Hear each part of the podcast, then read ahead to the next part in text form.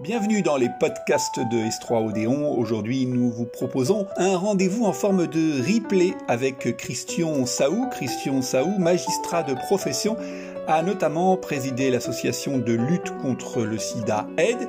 Il était venu sur la scène du théâtre de l'Odéon. C'était en 2015. Il nous parlait citoyens et essais thérapeutiques. Voici son intervention. Bonne écoute. J'ai décidé de venir euh, vous parler de l'implication des citoyens dans la recherche. Et comme c'est le dernier passage euh, de ce début d'après-midi, je vais vous faire bouger. Je voudrais vous poser une question, je voudrais que vous répondiez positivement, j'espère. Je voudrais vous demander euh, qui dans cette salle pense qu'il faut plus de citoyens dans la recherche, qu'il faut qu'il y ait plus de gens investis dans la recherche? Qui est-ce qui est d'accord avec cette idée? Levez le doigt et levez le doigt fortement. Bon, je rajoute ma voix, comme ça, ça fera un bon poids. Et je vois qu'on est à peu près tous d'accord dans la salle. Maintenant, euh, ma petite animation n'est pas terminée. Je voudrais vous poser une deuxième question au parterre, euh, à la corbeille là-haut. Qui dans cette salle a prêté son corps à la recherche? Je vois quelques doigts. C'est pas mal finalement. Je pensais qu'il y en aurait moins. Mais c'est de ça dont je voudrais vous parler. Comment réduire l'écart entre le sentiment général que nous avons tous, qu'il faut que ça bouge, qu'il faut qu'on fasse des choses, et puis euh, l'engagement de l'individu, l'engagement de son corps. C'est ça dont je voudrais vous parler. Et comment est-ce qu'on peut faire euh, progresser ça?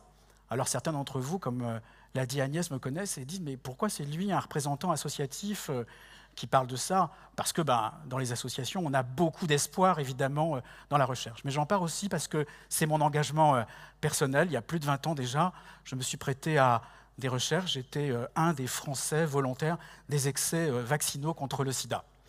Alors rassurez-vous, je ne suis pas un héros, ou alors on était plusieurs centaines, parce que quand même, il y avait du monde dans ces essais.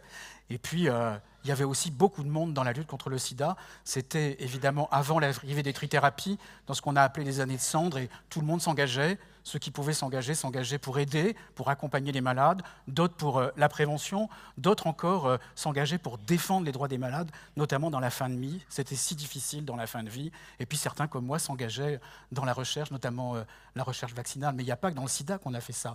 Il y a plein d'autres recherches qui sont conduites aujourd'hui, et on a plein de raisons de s'investir dans la recherche. D'abord, euh, tout simplement l'altruisme, parce qu'on est des petits bonshommes et des petites mesdames à la surface de la planète et qu'on a envie de s'aider les uns les autres. On appartient à cette communauté humaine. Peut-être aussi parce qu'on a un intérêt collectif peut-être plus construit. On se dit que la recherche d'aujourd'hui, c'est les traitements de demain. Ou bien aussi peut-être qu'on a un intérêt euh, personnel parce qu'on a des difficultés avec les traitements, il n'y en a plus, on est en bout de course, et puis il se présente un essai, le médicament n'est pas tout à fait terminé, mais n'empêche, on tente l'aventure. Voilà plein de raisons peut-être que vous vous dites, mais ces gens-là sont complètement fous, euh, les gens qui ont levé le doigt, là, qui se prêtent, qui ont engagé leur corps dans la recherche. Non, quand même, la recherche, c'est extrêmement encadré, c'est extrêmement sécure. On ne peut pas comme ça se dire promoteur d'une recherche. On doit avoir une autorisation euh, euh, délivrée par les autorités sanitaires, passer devant un comité de protection des personnes dans lequel siègent des représentants des patients qui sont chargés de veiller à l'éthique des essais. Donc vous voyez, on a à la fois, euh, vous tous dans cette salle, qui êtes favorables à la recherche, et puis des pratiques individuelles plus, moins, moins fortes, moins volumineuses, moins, il y a moins de gens engagés. Et c'est cet écart-là qu'il faut arriver à réduire aujourd'hui. Et je pense qu'il y a cinq obstacles qu'il faut absolument euh, qu'on arrive à tracasser, à réduire, à résoudre. On a cinq boosters à trouver. Le premier booster, c'est d'abord de savoir que c'est possible. Parce qu'évidemment, les gens qui ont levé le doigt ici sont peut-être des gens qui ont l'habitude de la chose scientifique ou de la chose médicale. Mais au fond, dans la rue, euh, quand vous demandez aux gens si c'est possible, ils ne savent pas. Ils savent qu'on peut donner son sang. Euh, ils ont tous vu le petit camion de l'établissement français du sang à la gare Montparnasse, devant un carrefour de rue, ou bien dans un centre commercial, ou encore devant leur entreprise. Mais c'est où l'endroit où on prête son corps? On ne sait pas très bien tout ça. Et nos politiques qui cherchent toujours des grandes causes nationales, voilà une grande cause nationale, l'engagement citoyen dans la recherche. Il faut résoudre ça, qu'on sache tous où c'est possible. Puis une fois qu'on sait où c'est possible, il y a un deuxième problème à résoudre, c'est la question de savoir euh, qu'est-ce que c'est cette recherche, de quoi elle est faite? Et là, c'est le début d'une course d'obstacles, trouver l'information sur les essais. Alors évidemment, il y a des endroits où c'est très très bien fait. Les précurseurs dans la recherche sur le sida, avec l'Agence nationale de recherche sur le sida, où très vite les essais ont été rendus publics. Euh, dans le cancer, avec l'Institut Gustave Roussy, qui le premier a mis en ligne les essais avant que l'INCA, l'Institut du cancer, ne fasse la même chose. Et puis euh, avec les associations de maladies rares, où on a très vite obtenu euh, une plateforme comme Orphanet.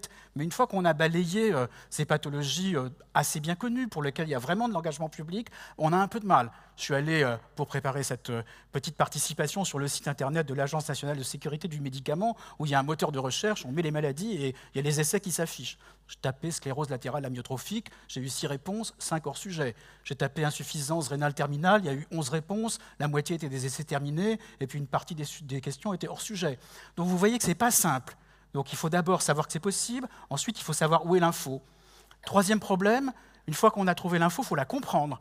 Et là, c'est de nouveau une série d'obstacles l'obstacle de la langue technicienne, parce que c'est rédigé dans un sabir sûrement propre à convaincre les chercheurs, les scientifiques et les médecins, mais moins évident pour le citoyen à comprendre. Et puis, euh, quand on est un peu désespéré devant les bases de données françaises qui ne donnent pas beaucoup d'informations, ben, on va chercher sur les bases étrangères, et puis on a une deuxième barrière, qui est la barrière linguistique, parce que le plus souvent, tout ça est en anglais. Donc c'est le troisième point qu'il faut absolument arriver à résoudre.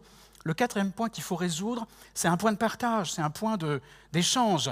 Euh, c'est la réversibilité, c'est l'idée que on a bien sûr prêté son corps, mais en échange, on a reçu quelque chose. Il faut motiver euh, l'engagement dans la recherche. Il faut, bien sûr, et on ne va pas attendre les trompettes de la renommée médiatique pour savoir qu'on a trouvé quelque chose. On a envie d'être informé au long cours. Moi, j'ai gardé un souvenir euh, très puissant, très ému euh, de l'Assemblée générale des volontaires des vaccins qu'organisait la NRS, où on partageait l'information avec les scientifiques dans un langage simple et où on avait le sentiment d'appartenir à une communauté engagée, militante, qui, qui essayer de, conquérir des nouvelles solutions, c'était très très important. Je pense qu'il faut continuer, il ne faut pas lâcher sur cette idée du retour d'information. Voilà, je prête mon corps, mais tu, tu, me rends des infos sur ce qui se passe. Et puis le cinquième point qu'il faut résoudre, c'est toujours une question de réversibilité. J'ai prêté mon corps, mais il y a des données personnelles et je veux qu'on me les reverse, qu'on me les redonne. C'est extrêmement important parce que, y compris pour la gestion de ma santé, ça peut être des données utiles. Donc vous voyez, ce sont pour moi les cinq défis importants. J'espère que je vous ai un peu convaincu euh, que ce n'était pas dangereux, que c'était bon pour la santé, que c'était peut-être bon pour sa santé à soi-même, que c'était bon pour la société, et peut-être même c'est bon pour l'âme. Peut-être qu'on n'est pas meilleur en sortant de ça, mais on n'est pas non plus moins bon, donc on peut le faire. Voilà, je voulais vous dire ça. Je voulais surtout, au travers de tout ça, vous parler de confiance, et j'espère vous avoir donné le sentiment qu'il y avait de la confiance possible dans la recherche, et j'espère avoir donné le sentiment à nos responsables publics et à nos promoteurs de la recherche que la confiance, c'est quelque chose qui se conquiert dans l'échange et qu'il faut continuer comme ça.